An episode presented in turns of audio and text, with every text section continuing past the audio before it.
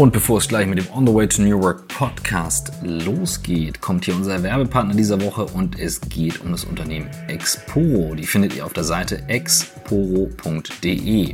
Mit dem Gutscheincode Podcast kriegt ihr unter exporo.de slash podcast einen exklusiven Neukundenbonus von 100 Euro. Worum geht es aber eigentlich?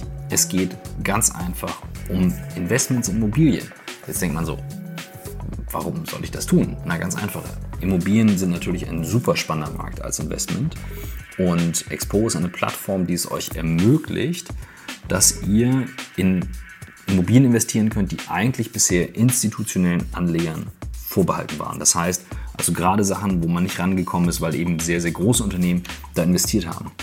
Expo hat über 195 Projekte erfolgreich finanziert, dabei 450 Millionen Euro Kapital vermittelt, ca. 20.000 Neukunden, die Expo vertrauen und eine Rückzahlungsquote von 100% seit 2014. Und ihr könnt ab 500 Euro mit einem Zins von 6%, was sehr attraktiv ist für Immobilien tatsächlich, investieren. Also wer sich mal damit auseinandersetzt, wie kann man Geld anlegen, was kann man tun, der sollte sich das mal anschauen. Ganz klar, wir dürfen natürlich nicht sagen, hier rein, da das, da dies, da jenes, aber wir können natürlich schon mal sagen, okay, was machen wir? Ich selber bin jemand, mir fällt es immer sehr schwer zu sagen, okay, was könnte man anlegen, wie kann man eben Dinge tun, die langfristig laufen können. Und wenn eben jemand da ist, der dabei hilft, es transparenter macht, einfacher macht, in einen Markt, in dem man sonst nicht rankommt, finde ich das auf jeden Fall mal interessant. Also schaut es euch mal an, exporo.de slash podcast und dann den Gutscheincode Podcast.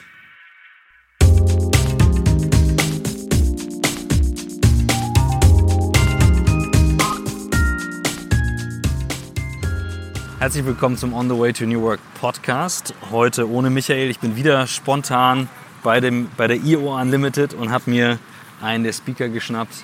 Und wir machen gerade einen Spaziergang durch Planten und Blumen. And now I switch to English because uh, my guest is Professor Dr. Andrew Haberman. Is that Huberman. Huberman, that's how you would uh, The say German it. Peter- pronunciation yeah, the- is the- the right exactly. one. That's what That's Peter right. said it. Yeah. So Andrew, we actually had a long talk already, and we met yesterday, and I said I'm gonna wait for the question who you are and how did you become the person who you are for the podcast because I wanted to find out from yourself the story because we just heard this super interesting talk and we will share the insights hopefully in the podcast as well. Um, first off, thanks so much for having me on. I'm delighted. Um, and especially that we can do this here in beautiful Hamburg. So beautiful a city. Yeah, it's usually not sunny like that. Uh, well, it's uh, it's spectacular. So, um, yeah. So my, I, I'll give the story of how I got into science and who, how I've become who I am today, which is um, starts with the earliest story that I can give that's relevant. Is my dad is a theoretical physicist, um, and he was walking me to school when I was six. He used to walk me down to about halfway, and then he would leave me there. He would turn left and go off to work in his lab, and I would continue on, and I would go pick up this young lady, and can, as a as a gesture of, you know, chivalry, I suppose, and I would take. Uh, we would go to school together, and one day we stopped at our separation point, and I said, um, I don't know why I said it, but both he and I remember very well. I said, um, you know, do you like what you do? And he said, I love it. And I said, really? And he said, yeah, you know the feeling uh, the night before your birthday? I said, yeah. And he said, I feel like that every day. Whoa. And I, I thought, wow, like that's really something else. And I said, uh, my response was, I'm going to do what you do. And, and then I said, what do you do? and he said, uh, he said he was a physicist and he studied how the natural world works. And at that time, he was working on cha- on chaos theory. It was the early days of chaos theory. And um, but he said, but you don't want to do what I do. He said, you know, by time you're old enough to do science, uh, a lot of the great mysteries will be solved. I think you should work on something that has more um, more virgin soil, more untread territory. And I said, like what? And he said, um, the brain. You know, I think the brain is really interesting.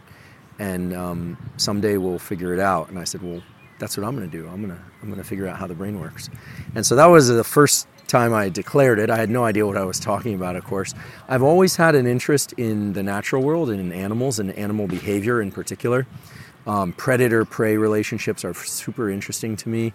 Um, the kind of symbiosis between different animals and how they use different types of nervous systems so differently. So, like a bird use, has a nervous system that's fundamentally different from that of a like a, a cat um, except for at the deeper levels of controlling heart and breathing and things like that. They, they, they use that machinery so differently and they have very different machinery. And so I've always been intrigued in how humans fit into that picture. What is the machinery in our heads and our and also body design that allows us to do all the incredible things that we can do.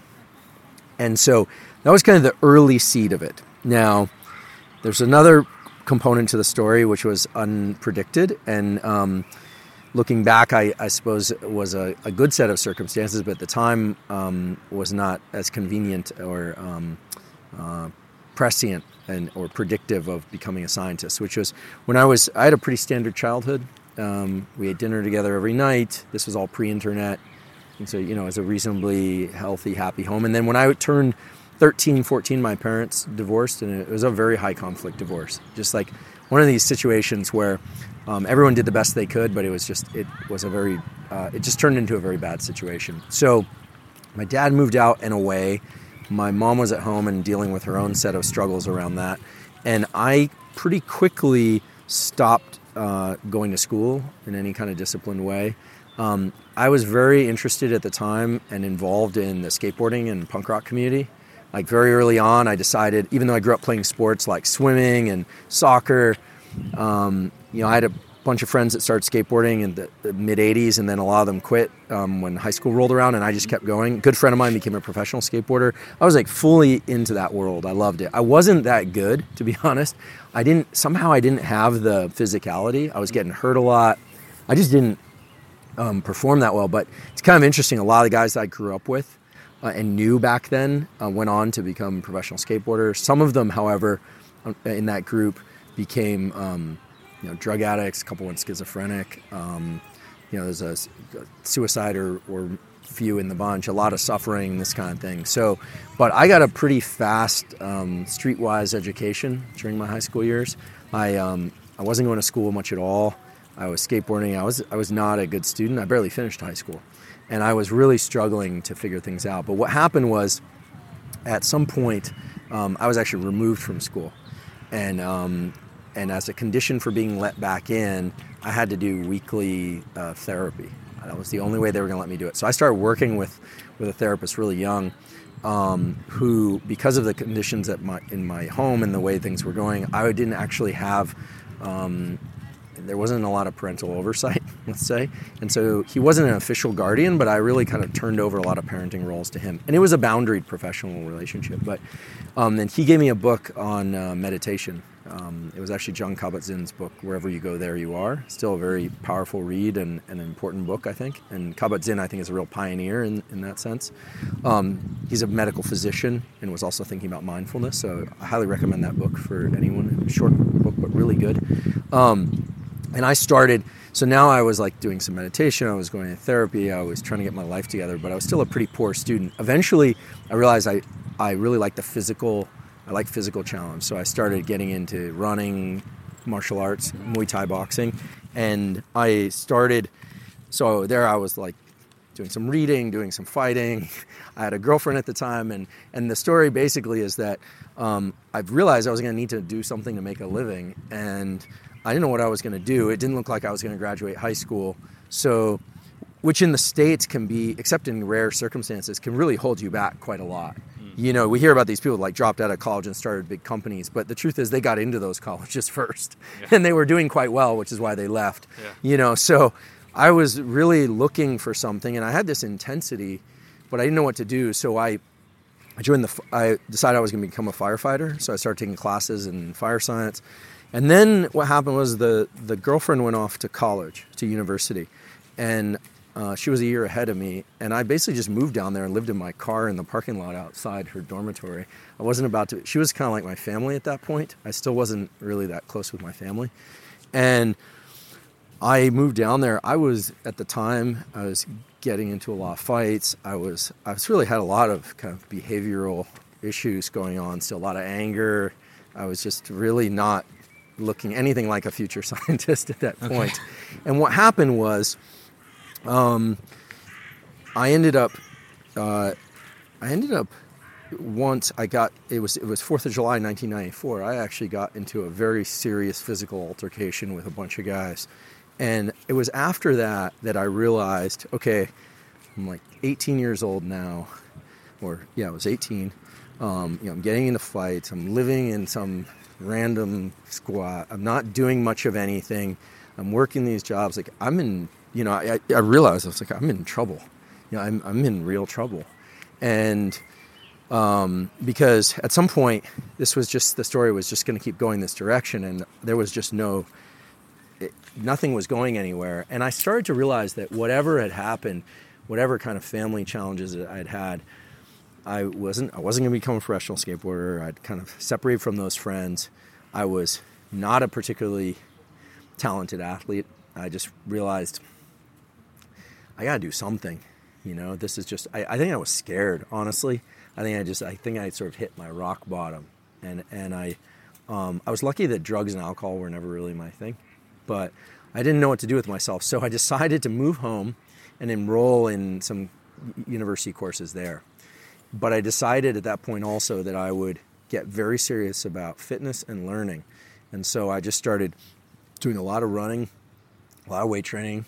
I learned everything I could about the mind and body. I would go into the bookstores and just read everything I could about fitness, about psychology. And I decided to take psychology classes. So I took a psychology class and then eventually I went back to university. I lived alone at that point and I took a class on abnormal psychology. What is that? Um, which is like now they would never get away with calling it that, but it was basically about schizophrenia, depression, um, disorders of the nervous system, everything to Parkinson's disease, these kinds of things. And I was just fascinated because the guy teaching the class, his name was Harry Carlisle, he was a professor, was um, telling me about all these mechanisms in the brain and body, neurotransmitters and hormones and all these kinds of things that were disrupted in these diseases that I, frankly, I think I had seen a lot of. I saw a lot of depression. I saw a lot of, you know, having a friend commit suicide. I had friends, you know, who were addicts. I was always fascinated by how some people just do really well just drinking on the weekends and other people become alcoholics. Like, why? It didn't make any sense.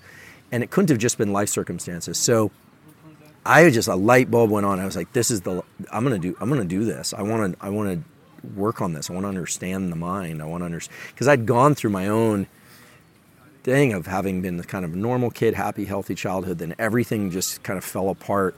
I was depressed, but I was also angry. I was seeking, but I, you know, and I was like, I, I want to figure this out. And he must have seen something in me because that professor said, "Hey, you should come work in my lab." So I joined his lab and we started doing science together. And I really took to him. I really, throughout my career, if there's anything that I can really recommend to people, regardless of age, is that, um, you know, finding a good mentor. And mentors change over time. Actually, one of the best books I ever read is Robert Greene's book, Mastery. G R E E N E is, a, is the, the, author. And in Mastery, he talks about like apprenticing yourself to people repeatedly, and that changes over time. There's a natural, actual breaking up between the mentor and mentee mm-hmm. that happens. And so I just sort of apprenticed myself to this guy. I don't know if he wanted me to or not, but I started working in his lab, doing experiments. We were trying to understand at that time how MDMA, ecstasy, impacts um, temperature regulation. So um, yeah, it was kind of fun to go to parties and tell yeah. people I was working on, on ecstasy. we were trying to figure out why people were dying from taking it from overheating, but that's a different story.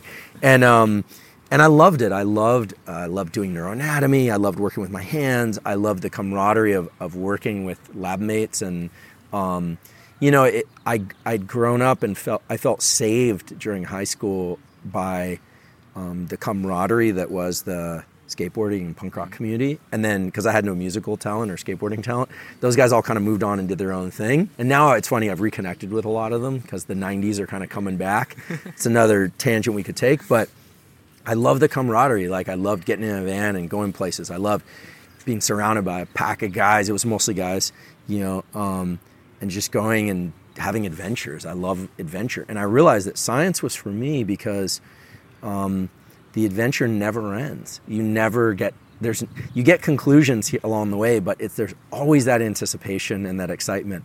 And um, I'm smiling because in many ways that's what my dad. I realize that just now in this moment, that's what my dad was talking about. It's like it's that novelty seeking, and you know it's there, and you just need to untease it. You need just need to find it. You're trying to peel things back in layers. You go too fast and you screw up. Mm. So it taught me patience. You know, I always say the big difference between scientists and other people on the planet is that when a scientist sees something that excites them, they slow down because they know that in speeding up is where you make errors of judgment, errors of motor errors. And so um, I fell in love with it. And there wasn't even a field of neuroscience back then. So eventually it came to be called neuroscience.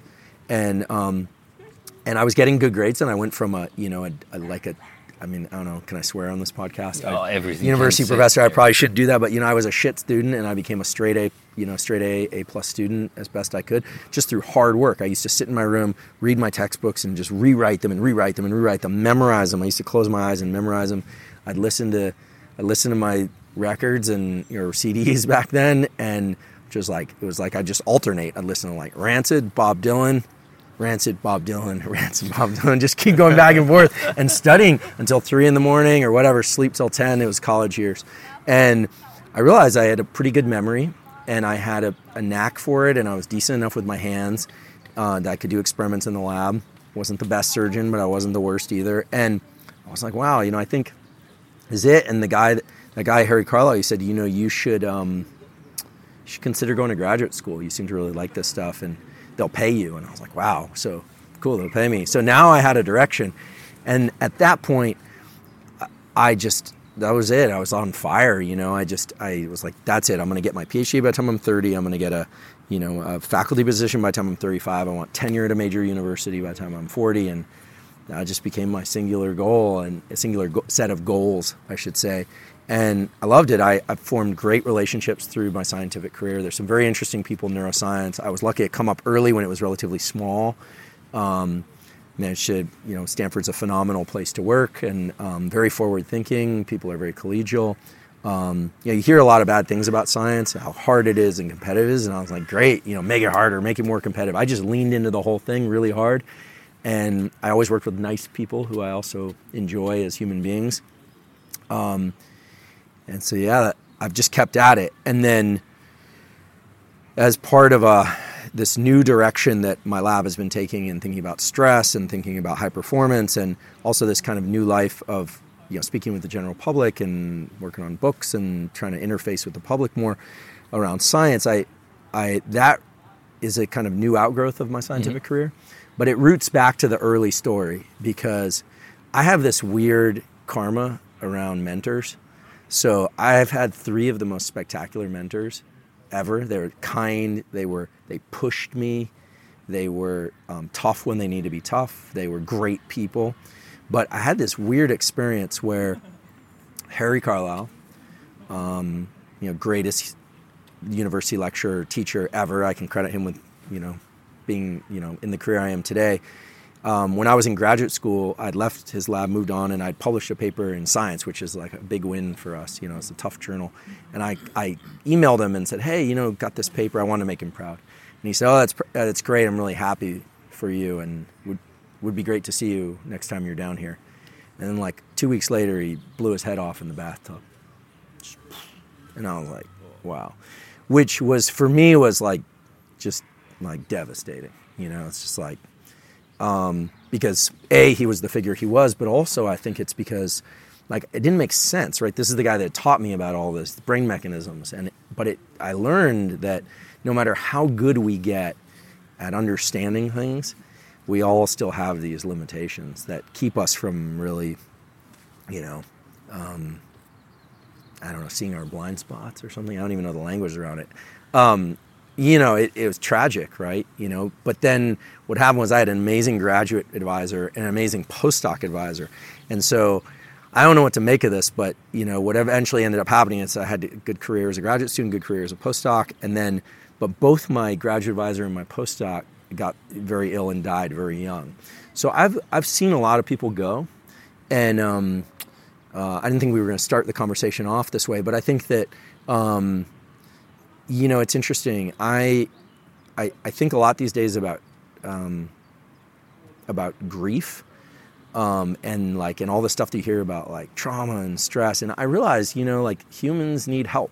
That humans need help. Like we're not we're, we're really good at figuring things out. We're really good at outsourcing. We're really good at rapid progress. But i realize that you know a, a significant contribution that my lab could make would be to devote a significant amount of our time and resources to understanding like what is stress? Mm-hmm. what is how does it work? What it's it's apparent in all these mental diseases um, depression anxiety. What is it? It's not always bad. Stress you grow from it too. So i decided to convert a lot of my lab to understanding that and i've started developing ties and connections to people in the psych, uh, psychiatry department at stanford and in the psychiatric community in the um, addiction community and the trauma release community in efforts to try and understand like what are people what tools are available to people out there? What are people doing? How can my lab contribute? And so that's brought us into the worlds now of trying to understand how respiration physiology and visual neuroscience might be leveraged to help relieve suffering. So the joke is, you don't want me to work for you, um, and I can have that sort of. I can make a little slightly morbid joke about that because all my advisors are dead, um, and they all would have probably had a good chuckle about that one. I like to think, and at the same time, you know, like I, I I'm blessed. You know, there's no other word for it. I've been very blessed to work with these amazing people, and so I I just made the decision. So all this converges on three points. One is I'm fascinated by the brain, what it can do, and how it fails. I'm uh, I'm struck by the uh, human being's ability to do such incredible things and also to create such um, distorted perceptions of ourselves and others that that we can do so much harm to one another and to uh, ourselves. I, it just it doesn't make any sense, but there must be a reason, and and then that brings me to the third point, which is that I'm absolutely obsessed with trying to find solutions to those problems. And I think that that's my that feels like my calling at this point to leverage the understanding about the brain and neuroscience, to leverage an understanding of what it really is to be in those states and to be close to people in those states to um, I don't look at neuroscience from the standpoint of being at an elite university. Of course, Stanford is a wonderful place to work and very elite, but I look at it as how can what I do in my lab benefit the greatest number of people and before I'm gone? Because one thing is certain is that at some point the reaper's coming for me, hopefully later. Um, you know, I haven't been shark diving much these days, so hopefully later um, and not sooner. And, you know, what can I do about that problem? And when I, when I go, um, I want to leave behind tools. I want to leave not, I, not ideas, not inspiration necessarily.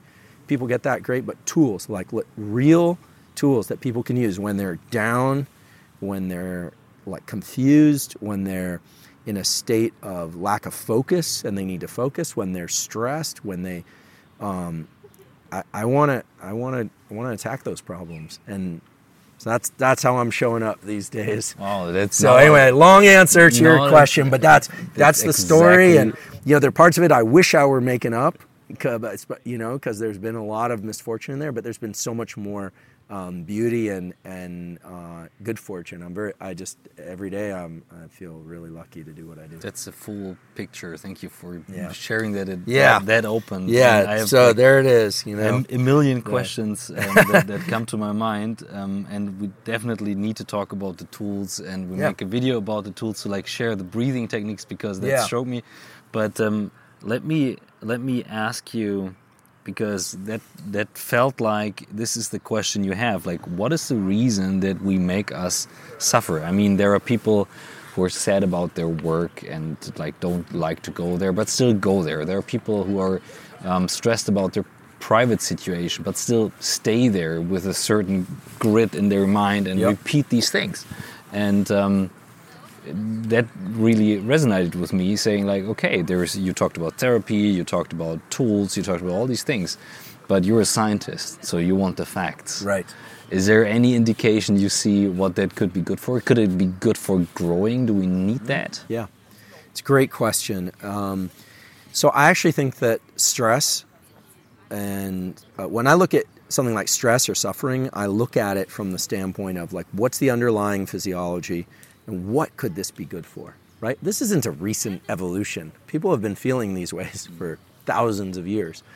And So if you think about stress in the following way, it might make some start to make some sense. So first of all, if you're very hungry, you haven't eaten in a long time, start to feel agitated, it's stressful, and your focus will be on food.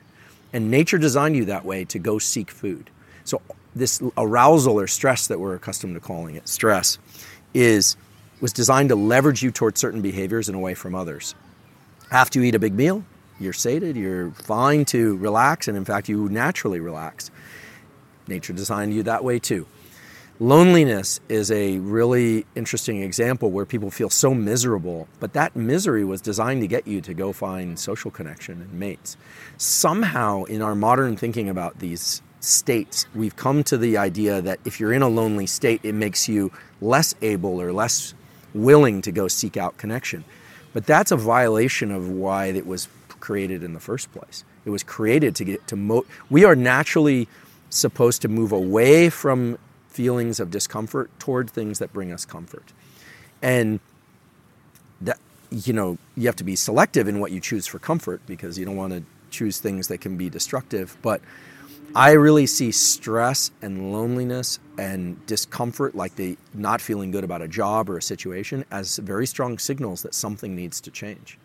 And I see more misery around uh, people remaining in situations that are not making them happy or fulfilled because you know happiness is a tricky one. I think fulfillment is really what it's about. I'm not happy every day but i'm very fulfilled by my work. I feel I, it has what you know other people have referred to as meaning. It feels important. It feels like the right thing for my life. Now i think but there have been times when i've been in the wrong place or the wrong state or the wrong job and it needed to move. Um, and i think that we are always dealing with as humans these two competing forces between disrupting people's sense of us. We like people to see us, and you know, so much of our own recognition comes through how we perceive other people perceive us. Right? Our ideas about how others perceive us. For a lot of people, that really defines their self self perception and sometimes even their self worth. But to the extent that you're unhappy doing something, that's a signal. I'll use an example actually that I think about a lot lately, which some of your listeners or viewers may resonate with, which is grief. So after my third advisor died, and I can say this with a smile because mm-hmm. I've just at some point it almost became kind of humorous. I was like, this is crazy, right?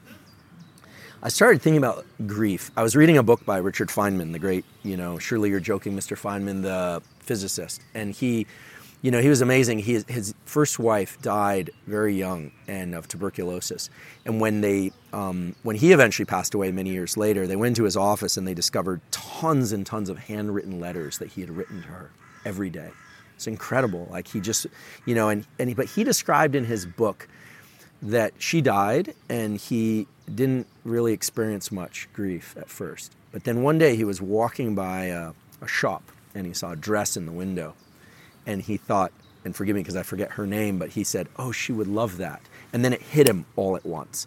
And it was in that story that I realized something very powerful, which is that grief is literally and this isn't just an attempt to intellectualize something. Grief is literally the passage of an idea of someone or something from actionable to inactionable. So let's say you love your sunglasses and someone takes them or you lose them.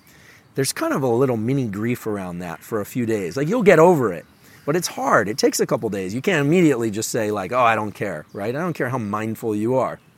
It's kind of painful because they're no longer there for you.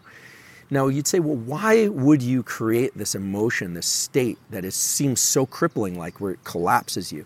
Well, if you think about it in kind of evolutionarily or evolutionary or adaptive terms, if somebody died and there's a body, one of the worst things you can do from a health standpoint and evolution standpoint is to continue to interact with the body because bodies decompose and they carry all sorts of things that are that are bad.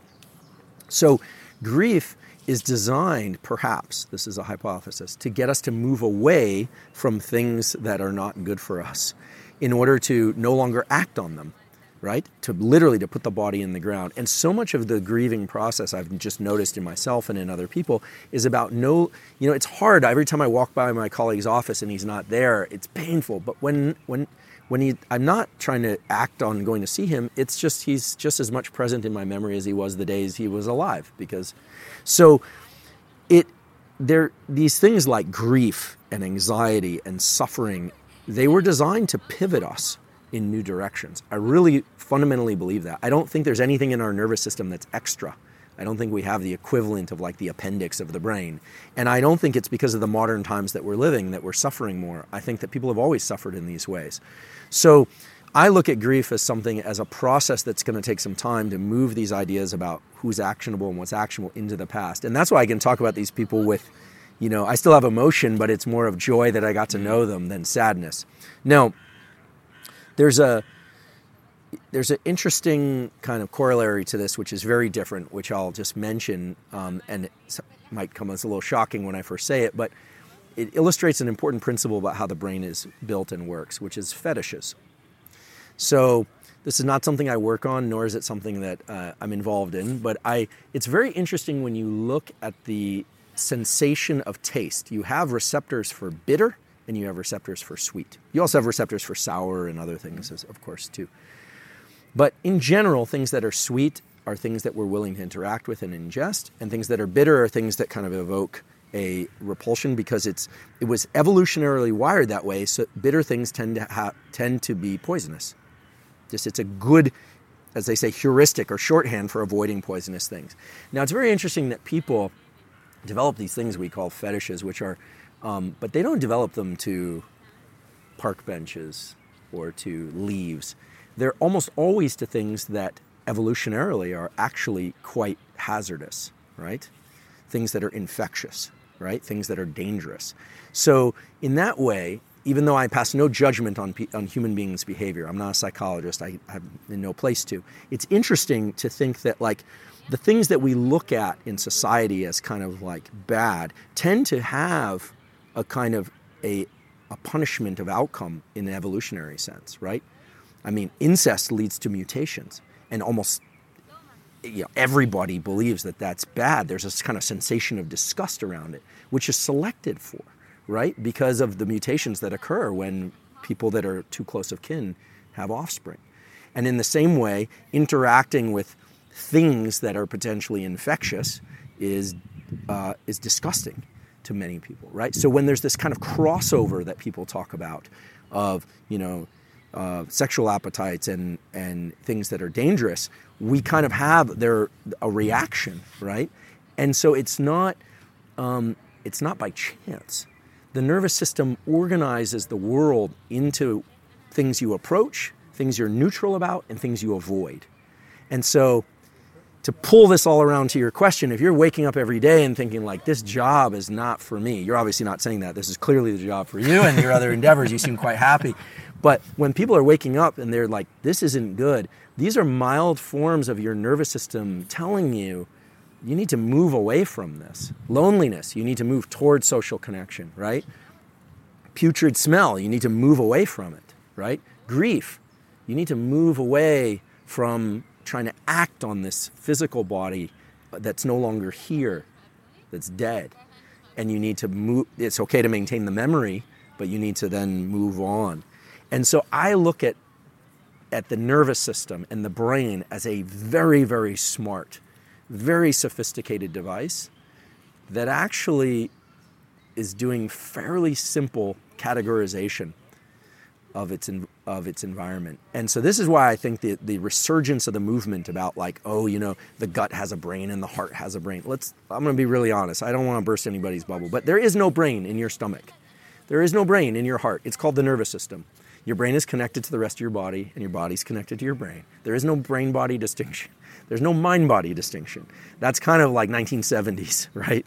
The excitement is that people are starting to realize, huh, sometimes these sensations that I feel might actually be signals to do things. And so I like to point out the extremes of, you know, so I mentioned grief and fetishes and all these things, not because I like to um, be to activate people, but because I think they are the primordial forms of these mechanisms that were wired into us. And so they, the, they kind of inform the more subtle cues about what those subtle cues might mean. Does that make sense? It definitely. And uh, that's, uh, again, a full picture answer with, with a lot, a lot of stuff to think about.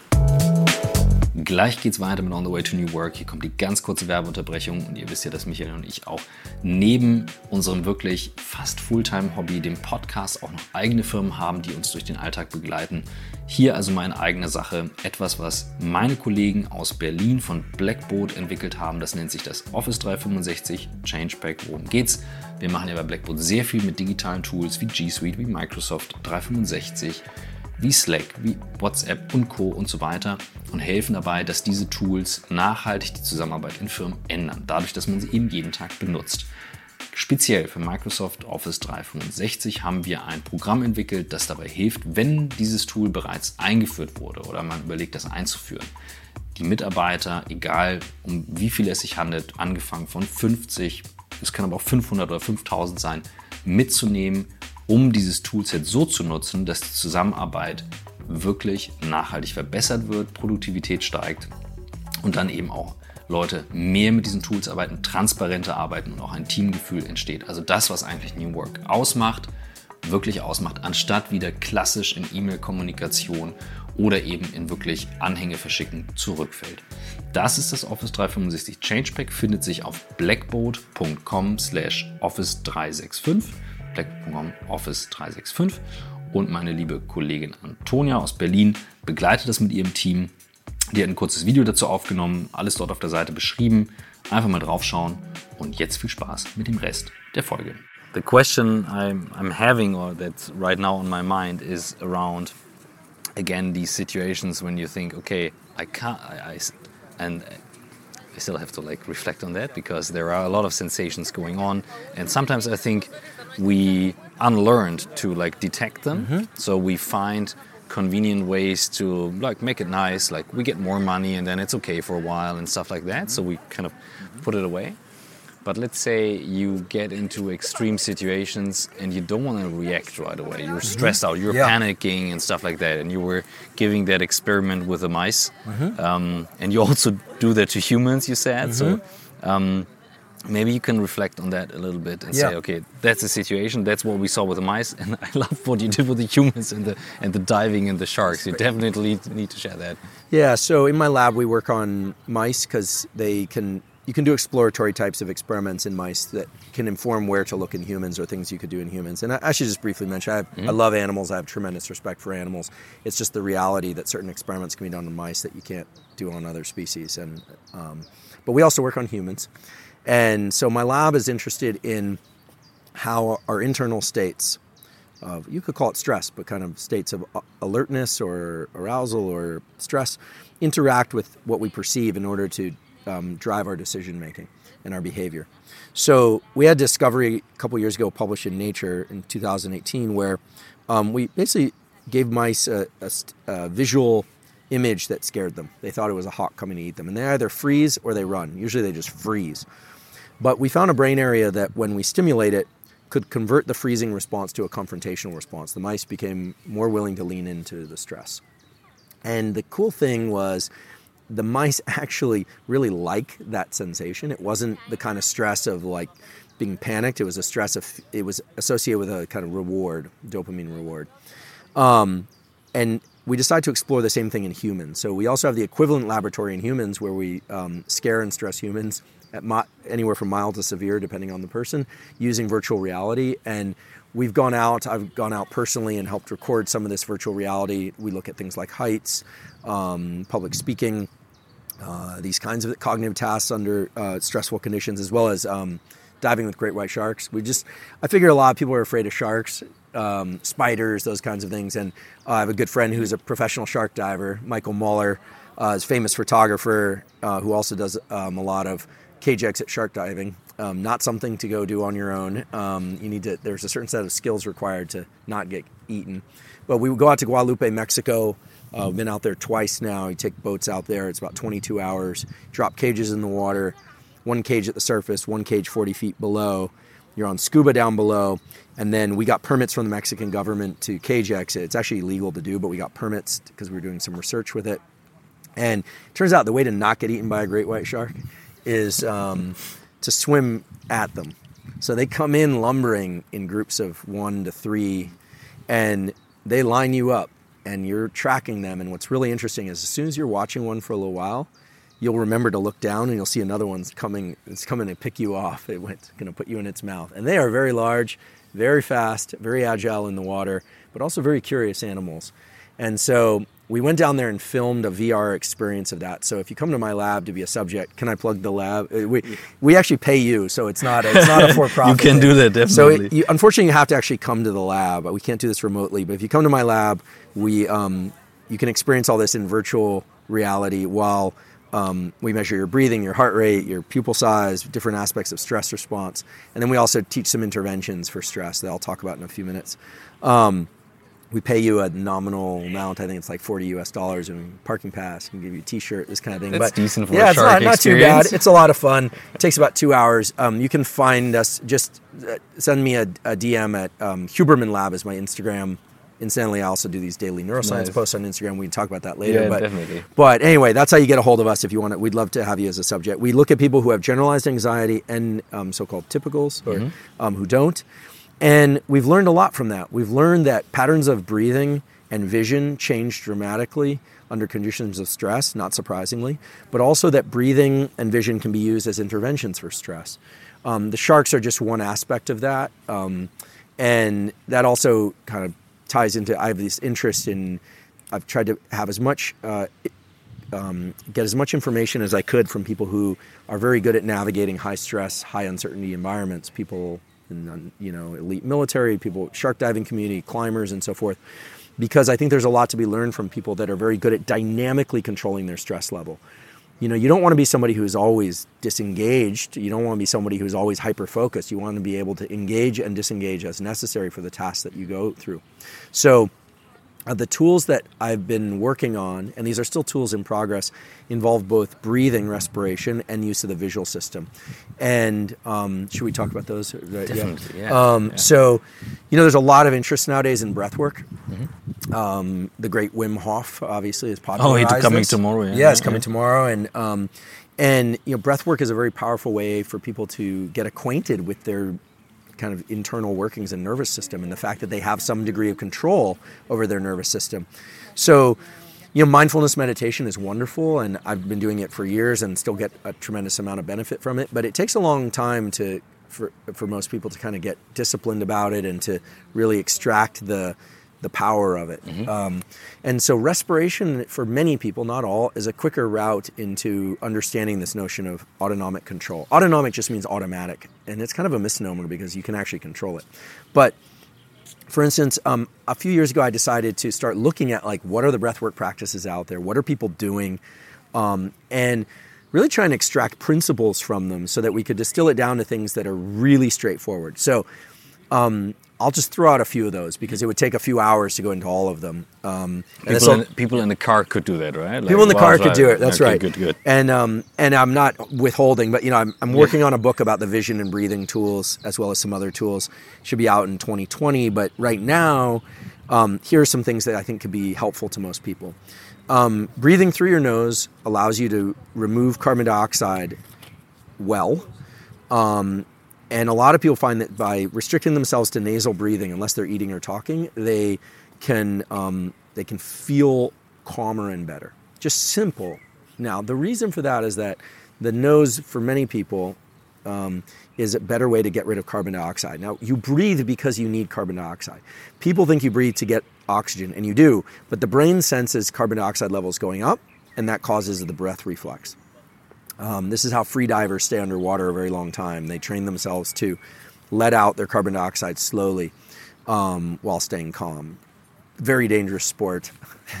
Talk to somebody who really knows what they're doing before you get involved in that sport, or just don't do it at all. But for most of us, and for those of us above water, because you don't want to do breath work near water, the the simple behavior of, of restricting your breathing to nasal breathing most of the time can be immensely beneficial. And in fact, there were two papers published in very good journals, neuroscience journals, looking at the effects of nasal versus mouth breathing on learning and memory and enhanced learning and memory. And these are good studies, uh, not done by my lab, done by other groups. And not just memories for odors, which people always say, because one of them was, but also memories for other things. So nasal breathing is a good tool. The other thing is that um, oftentimes we're told when we get stressed, just take a deep breath. But actually, that's the wrong thing to do. What you want to do when you're stressed is to take a long exhale. You want to get rid of carbon dioxide. A lot of the stress response is because of a failure to adequately regulate carbon dioxide. Best example of this is I can put you in a small box or elevator and start slowly removing the oxygen flow to the point where there's just enough. And if you're breathing too fast, you're you're not you're actually not blowing off carbon dioxide because by breathing fast, you're taking in air and but you're not getting rid of a lot of the mm. carbon dioxide. So long exhales can calm you.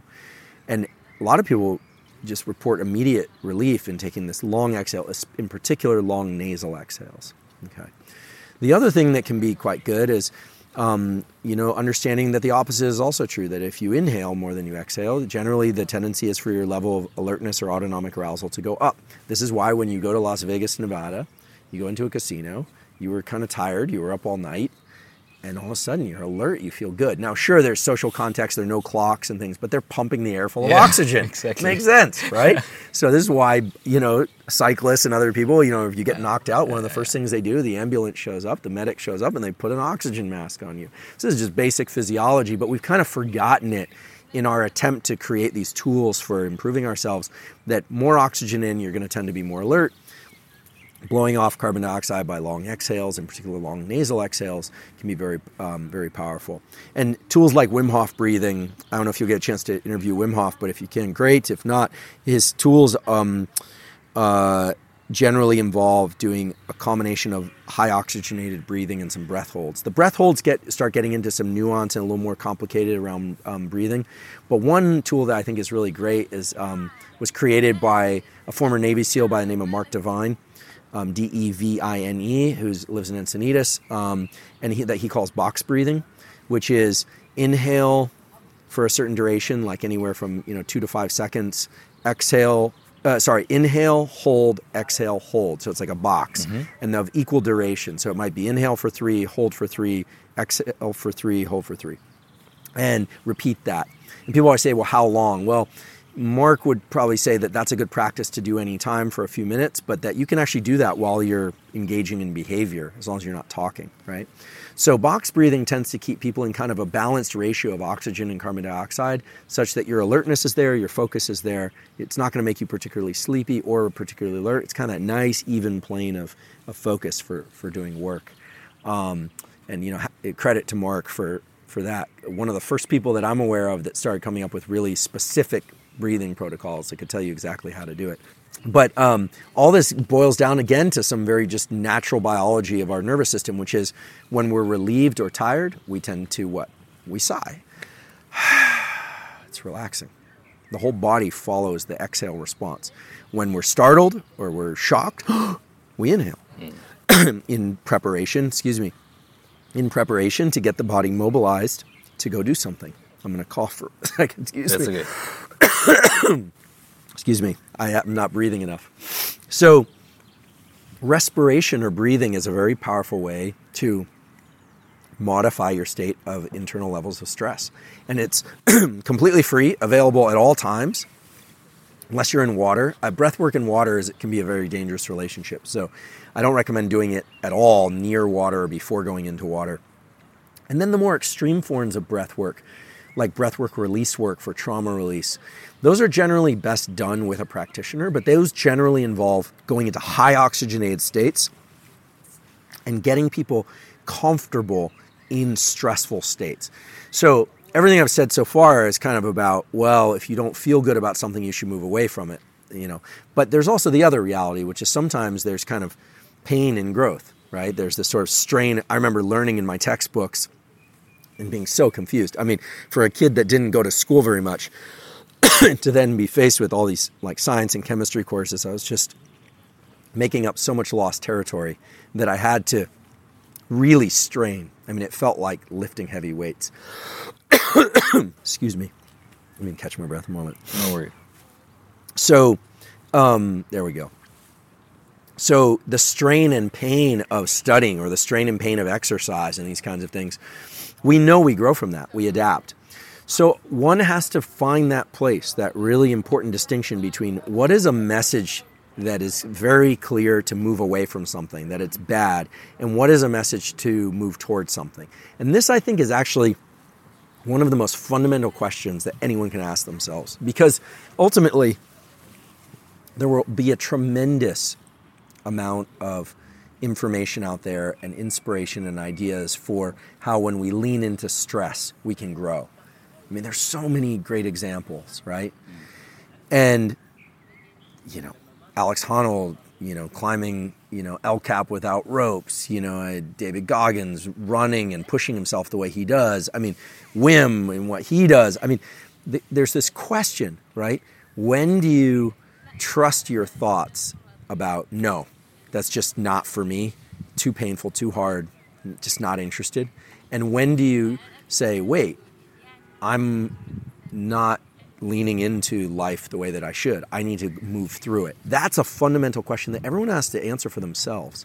And it gets to very important and kind of bigger questions about meaning because I am, I'll be the last person to say that you should just do something because it's difficult. But I also know like for in the last year, for instance, gotten really into a friend of mine, also former SEAL team. I wasn't in the SEAL teams, but he was. Just so when I say also, I mean in addition to David and some of these mm-hmm. other folks, it's got me really into doing um, long open water, no wetsuit swims in Southern California. It's quite cold. It's early in the morning, anywhere from one to five mile swims. These are very long swims uh, for me, anyway. And I've grown. I feel like I've grown tremendously as a human being from doing those, but from pushing myself. And now I love them. I look forward to them. I enjoy it. If you know, last year you had said, "Hey, how do you feel about getting into cold water at 6:30 in the morning without a wetsuit and swimming for a couple miles?"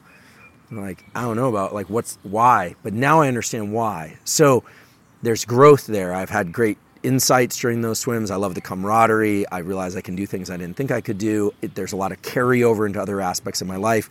I care about the friendship. So one has to really ask the question is this going to grow me? That's the question. Is this going to grow me? And so for me, like cage exit shark diving could have killed me, but I decided this is going to grow me. It's going to make me a better person, and the tools I'm going to bring back to the lab will be in service to humanity. So that's the key question. Otherwise, we would all just default towards what feels good. Yeah. That so it's a it's a hard question to answer, and it can only be answered on an individual basis. You know what just strikes me is um, we had a podcast 100. I told you of the guy Frithjof Bergmann who came up with the name New Work. Mm-hmm. And um, I'm trying to connecting a lot of thoughts here right now, which is uh, which is great. You spark a lot of interesting stuff in my mind right now. But let's say there is a situation and you either like the mice you freeze or you like run away or you fight, but in a panic mode, not mm-hmm. in a good mode, mm-hmm. more in a dis- distraction mode. Mm-hmm. So let's say you have a tool that can help you to then, like the breathing, for example, to stay in the situation, to make this decision and listen to your then inner voice, like mm-hmm. as you said, awake at the sa- or like alert, but at the same time calm to make a proper decision. Mm-hmm. Is that something how it could work? Because what Frithjof said, for example, in your work and like tr- trying to find out what you really, really want to do in your life and this can like relate to uh, work situation but also to a personal situation. He said it's not about pleasure. Pleasure you get it everywhere. Sure. that's easy. It's about this question what do you really want to do? Yeah. and this can in- include stepping out of the comfort zone and like doing the swim staying in a situation work on yourself. I mean how difficult can a relationship be? Mm-hmm. Super difficult, mm-hmm. as you said, and it can be mm-hmm. and it can be harmful to, to many people. And then the question is, do I walk away in that moment when I say that's yeah. my moment to walk away? Do I stay in the situation? Same same with the job.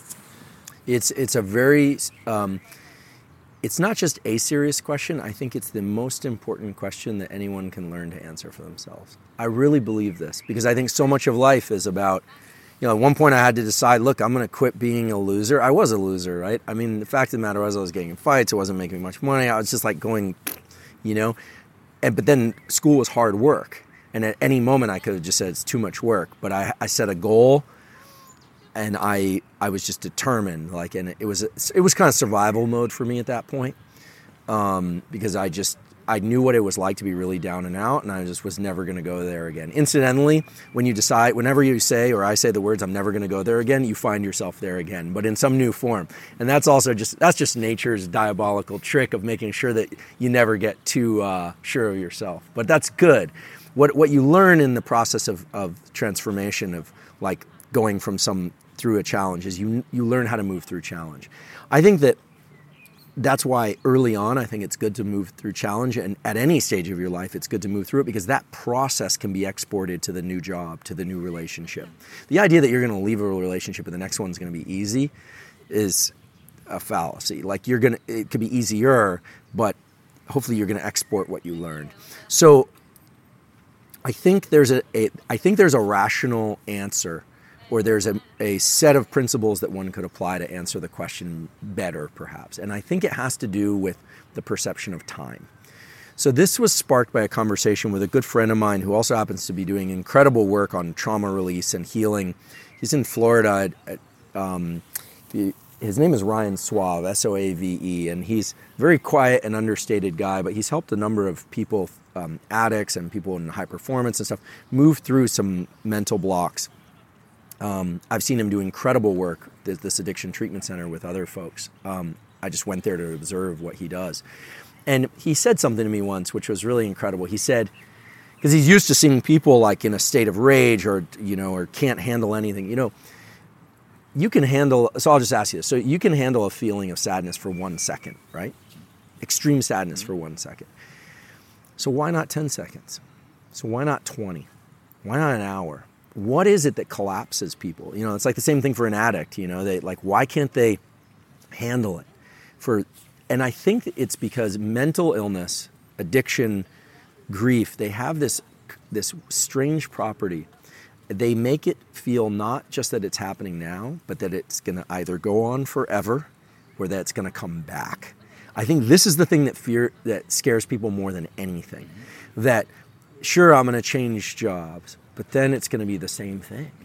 Or I'll do it, but I'll fail. Or I'll succeed, but then I'll be unhappy despite having succeeded. So, you know, the, the circumstances vary, but I think what it relates to, however, is this perception of time. There's something about fear that changes our perception of time and anxiety that changes our perception of time. So, and it does. There's actually a physiological mechanism whereby if something suddenly enters our environment and we're afraid of it, it our attention narrows and the and our ability or uh, the way we start chunking time and processing time it seems like hard events seem like they go on forever because you're slicing more finely. You're looking at it through a coarse you know through a finer lens. And when things are good time passes like you don't you don't even notice time passing by. This is what some people refer to as flow right? Right it's like everything's good and you're just, time just passes. You don't even notice the passage of time. The opposite is when you're stressed, you're waiting for a diagnosis or you're a text that's really critical or you're just in pain. It feels like it goes on forever. So there's a hint there. So as a scientist, I would say like there's a hint there that something about the contraction and dilation of time perception is what's getting in, is what's getting involved and therefore that's the thing that we should try and understand. And so you say, okay, well, how do we start morphing our perception of time? Well, our states, our internal states, change our perception of time. If you've ever driven someplace you knew where you were going, time kind of passes. You can attend to other things. If you don't know where you're going and you're looking for landmarks, it feels like it takes much longer. And that's because as you search through your environment and tighten your focus, you're chopping up time. Is it there? Is it there? Is it there? Is it there? You're waiting. You're it's literally. It's like a metronome. Don't think of time when we talk about time this way. If people think, oh, three o'clock, four o'clock, five o'clock, that's not how I'm referring to it. The brain doesn't think three o'clock, four o'clock, five o'clock. The brain thinks like a metronome. So it's either you're in a good state, you're out with somebody you really enjoy, you're having a good time, and it's more like you turn around and you're like, wow, it's nine o'clock. Oh my God. It's as if the metronome goes really slow, you know, really slow, or so the the stress state is the one where it's going tick tock, tick tock, tick tock, tick tock. It's the one that's bringing you to this mode of attention where you're anticipating the next thing, and therefore it mm. feels like it goes on very long. It just means, even though the metronome is moving faster, there are many more of them, more ticks and talks, and so it feels like more. So it feels like time is going more slowly, right? Whereas when it goes very, when the metronome goes more slowly, tick, tock, tick talk. That interval timer is going more slowly and it seems like time goes faster. Okay? Okay, okay. So your musicians will understand this. I'm not a musician, but this kind of because the brain has an interval timer. And so high stress, hard emotions tend to make it feel like things are going really, really slowly. And so every moment is painful. And so the ways to then address these questions about what should I do or how should I t- treat the situation are to get good at bringing your nervous system into states where you're alert and calm. Because you need the focus, you need the ability to think about the problem. People that continually avoid the problem through alcohol or distraction are in trouble too. Right? It's the failure of most relationships where people are stressed about the relationship, they go look for a new one right? When because thinking about it and the grief that's in, coming potentially is very hard. But if you can stay calm with those thoughts, calm with the idea of what it would be about like to leave the, the job, what it would be like in the new thing, and not quickly run back into your hole like the mouse in our experiments. Like, oh no, it's just gonna be the same thing all over. If you can stay out there in the arena mentally, you can do yourself a great service in trying to parse through the thinking about what you really want to do. And this is actually kind of what happens in therapy, where somebody starts pulling on that thread little by little, and you realize in reporting the story, like, oh my goodness, it's all internal. It's all in here. It's not that, like, Tim Ferriss has said this, right, a bunch of times, like, what's the worst that can happen? Or, like, you know, do, uh, what does he call it? I forget. I haven't looked at his stuff in a while, but the sort of like his, his fear, fear, right, right, the fear yeah, thing, yeah. right? Like, like what's the worst that can happen thing? And, and I think that's kind of what we're talking about a little bit. You start getting into those modes of projecting, but you start speeding up your thinking. It's actually interesting to hear people talk about these things in first hit. They go, yeah, and then I leave, but the, but then, but then what? And they kind of like jump to the end. If this were a story, you're like, you just skipped 50 pages. What are you doing? So I think the ability to wade into the water and kind of sort through this stuff. And the moment you start feeling your anxiety going up, learning to calm yourself through maybe long exhale breathing or and being able to calm yourself, then you can start working through a mental process in a way that's much more intelligent and structured and frankly serves you better. It serves the person better. And so I think that's the key because what you're really doing is you're changing the time perception. And I am completely dismissive of the idea that just by going and taking some pill or some drug, you're suddenly going to wake up able to, uh, you know, confront the thing differently. I think you might fundamentally change yourself, but not in a way that um, that serves you in the long run. I think that the ability to, I mean, long walks or hikes without cell phones can be very powerful for this because it forces you to enter a state where you kind of have to to ruminate or think about the thing. And we uh, as human beings, we work so hard to avoid that. So I think time perception and the ability to control time perception is one of the power tools that people can use to try and sort through a problem in a very dedicated and kind of trustworthy way. I know one thing for sure, which is that I don't trust the thinking that evolves out of high stress. It usually is the wrong kind of thinking. It's what you're trying the kind of reactive Mm-hmm. response. And I mean, phones are definitely not helpful. In, Phones are in definitely area of time perception. Like I'm from Silicon Valley, born and raised in Palo Alto, and was there first Apple store on University Avenue. I le- I love the phone. I use the phone, but here's the problem. You know, normally we would have an interaction like this, and then we would walk, and you know, 20 years ago, and then we would kind of let our vision expand, and we would walk back. You'd get some relaxation in between things. Now, I think we're we reflexively i do this too so i'm not you know immune from this i would reflexively look at my phone in between meetings reflexively look at my phone you go to the uh, women won't know this because they're not in the men's restrooms but the men's restroom people are looking at their phone while they're at the urinal you know i just it's amazing right it's like we're we're It's where the water damage from the phone comes from. that's right. So, and so it's just incredible. We we are we're we're using up a valuable resource, which is mm. our attention. In addition to that, we're giving up a valuable resource, which is this nature pre-installed mechanism of, of relaxing our nervous system as we transition between things. People who are very high functioning in life, I've noticed, are very good at transitioning between states.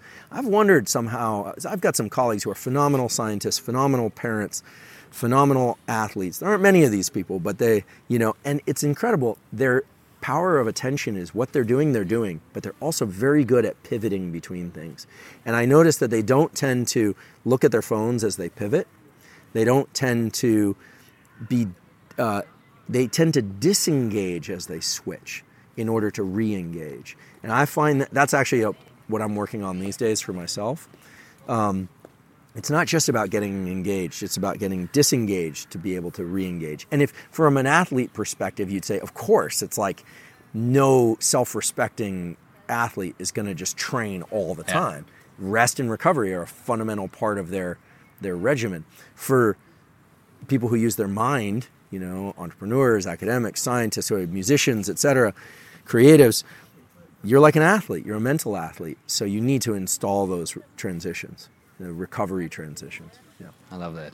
So I, I could go on for another hour. We just hit an hour. Oh yeah, sorry. it's, it's always I joke. No, no, it's no, always it's... a danger to ask. A, so there are two questions you never want to ask a professor.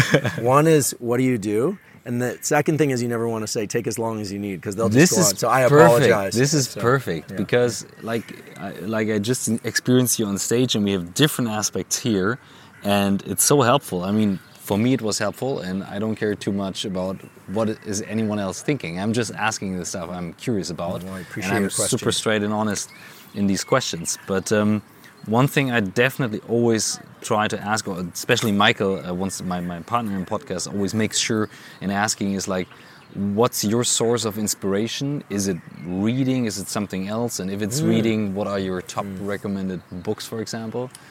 Uh, so, two sources that may or may not surprise people um, animals. So, I love, I was talked a little bit about this at the beginning, but I, I can spend hours watching animal behavior and not in zoos. I'm not a big fan of large carnivores and stuff in zoos. It just kind of makes my heart sink. And I, um, no disrespect to the recovery of endangered species that zoos are doing because they're doing great work, but I, I look at animal forms um, a lot. So there's a great Instagram. I don't know the guy at all. No relation to him. Uh, Joel Sartore, S A uh, S A R T O R E. He has a project called, um, I think it's called the the Ark Project, where he's photographing as many species as he can to try and document them. And he takes these incredible photographs of them. I love their shapes. I love the way they move. I love their coloration patterns. Um, I sometimes just go on YouTube and watch diving birds hunt and like, or like predators hunt, or sometimes I love camouflage. I love thinking about the way that the nervous system and the body plan interact. And I just, I, so I think about, I, I collect antique animal art, so my house has all these pictures that no one else cares about, but I love so much. Um, so going into cities and looking for that stuff. So, because I, I think they have a lot of clues to offer about how the human the human brain is specialized and can work. So that's one major source of inspiration. I love all things um, William Wegman, the guy who dresses up the Weimaraner dogs, or Germany, Weimaraner dogs. Mm-hmm. Um, brilliant guy, just I love animals to the, to the extent that it's almost pathologic, but whatever. So that's where I get a lot of inspiration because it gives me a, and, and the inspiration is very specific. It's not science per se, but it gives me an emotional lift that makes me happy to be alive. And then I want to go work.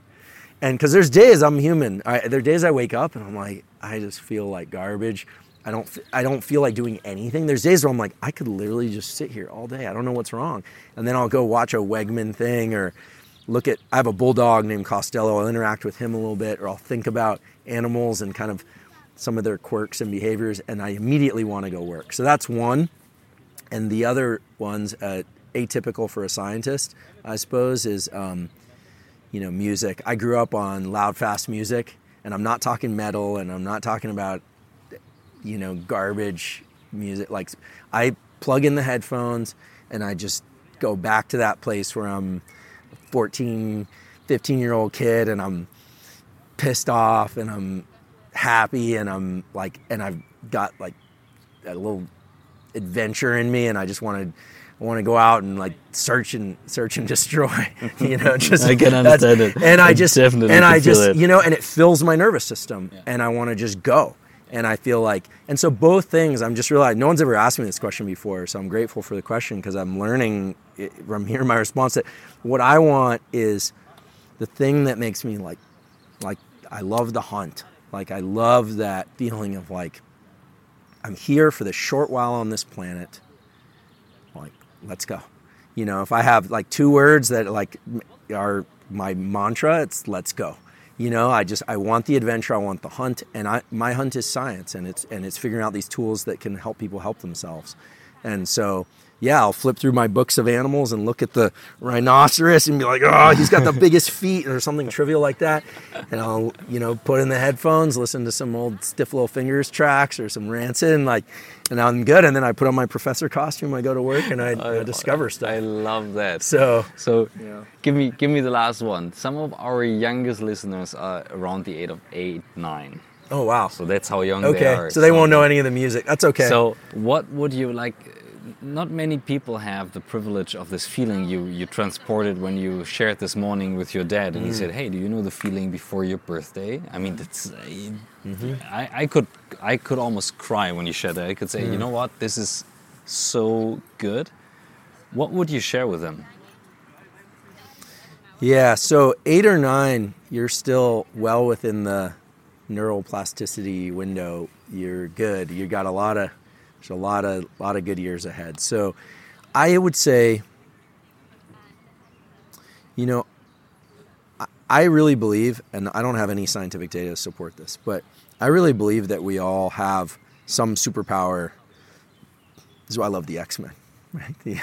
so I really believe that we all have some superpower that reflects. Maybe this is a bit of a scientific explanation that reflects the fact that our biology is tilted in some direction people often think about their biology being tilted in a direction that doesn't serve them like oh you know my parents were this and my you know or i'm not a good athlete or i'm whatever. But it's also tilted in the direction of something really special. So like when i was a kid of that age i was fascinated by animals. I was just like my and so had i learned to listen to that more i used to hide my interest in animals because i thought it was kind of not it wasn't cool like i didn't play the guitar in college i didn't surf Like I always like like I can tell you all these facts about mustelids and ferrets. Like what what good is that? But like, you know, but I think that kind of leaning, that kind of tilt towards like, huh, like that's me. Like you resonate with something. And I'm not the first to say this. I think Robert Greene also said this. Like there's a adults will often remember back to a time where they interacted with something. Sometimes it's an object or sometimes it's an experience. And it just felt so good, like it, it kind of drew you in. I would tell your young listeners to and viewers to really pay attention to that. It can seem almost trivial, like it's rarely about the thing you're looking at or the thing you're doing, but sometimes it's the sensation of running. Sometimes it's the, it's it's the sensation of viewing, seeing something or hearing something, because there's a hint there, and it's the it's not really about what you're looking at or you're doing. It's that feeling. Like learn it. That feeling is your compass. Like that's your true north because that's the feeling you want to get to for to find you know the mate for your life the you know the partner for your life the the, the career track. And over time you're going to pivot right? I mean you're not going to get it on the first try. I eventually my story of science started there. It told me right there. I i felt it in that conversation with my dad and then my compass was all over the place and spinning and eventually it's it's come back. I found it but getting in get in touch with that feeling and if this seems at all abstract I would do it as an experiment. I would sit in a chair and I would think about something you don't like, like really don't like, and I would pay attention to what that feels like in your mind and in your body. I'm not a very somatic person. I'm not somebody who like feels stuff at the level of the body. I've always felt like my emotions were in my head. So when people talk about like their emotions in their other places, I'm just like, I'm like I don't get it. But I would encourage them to think about that, and then I would encourage them to think about something they really like it could be roller coasters, could be music, could be get specific and to get in touch with that feeling. And that feeling is your guide. That feeling is your compass. Because the nervous system, it's not mystical. The mer- nervous system will orient toward the things that it's best equipped to do. It really will. And I really, animals do this naturally. My bulldog Costello never tries to be a different kind of dog. He never fetched once First time I threw the ball, he walked to the ball, he sat down with the ball, he destroyed the ball. Because that's what bulldogs do. you know, throw it to a retriever, Yeah, they bring it back because Yeah. the brain of the retriever is wired to feel good by retrieving. Yeah. And the brain of the bulldog is good to feel good by being horizontal with and pulling on things with their they like to tug. So I think humans we're so we're similar enough, but we're different in the sense that you have something installed in you that feels right. And getting in touch with that feeling is key. And you're not and I should tell that there's n- you're not going to get it right away. This is a practice you learn like shooting basketballs or or math. You do it over and over so that but if you get started young at 8 or 9, oh my goodness, great. And if you do it when you're 12 or even if you're 60 and you do this, you'll find that pretty soon you start steering in these directions. And I, I do believe it's a nervous, I think our, it's a neural, there's a real physical substrate for this. I, it's not mysticism. So Thank do you it so and, much. and, and have fun. That's what I would tell them. this was one of the best coincidences to get to know you today and yesterday and have Oh. this talk. Oh, well, thank, you. That's very gratifying. Thank, so thank much. you so much for the, uh, the invitation and for your questions. They really, um, they really stimulated and pushed me hard to think hard. So Thank I- you. I really admire what you do and I appreciate So it. I encourage everyone to yeah, follow you on Instagram. Yeah, Hu- uh, at Huberman Lab, H U B E R M A N L A B. And That's um, where you also share the breathing. yeah, I've got some tools there. I do a, a every other day or so. I put out a, a one minute neuroscience fact post, and I also refer to some interesting findings in high performance and in mental health. And you can um, reach me there through a direct message. Um, and if you're in the San Francisco Bay Area and you want to be a subject in one of our experiments, great. And um, yeah, that's that's Awesome. what I'm up to these days. Thank you. Great. Thank you so much.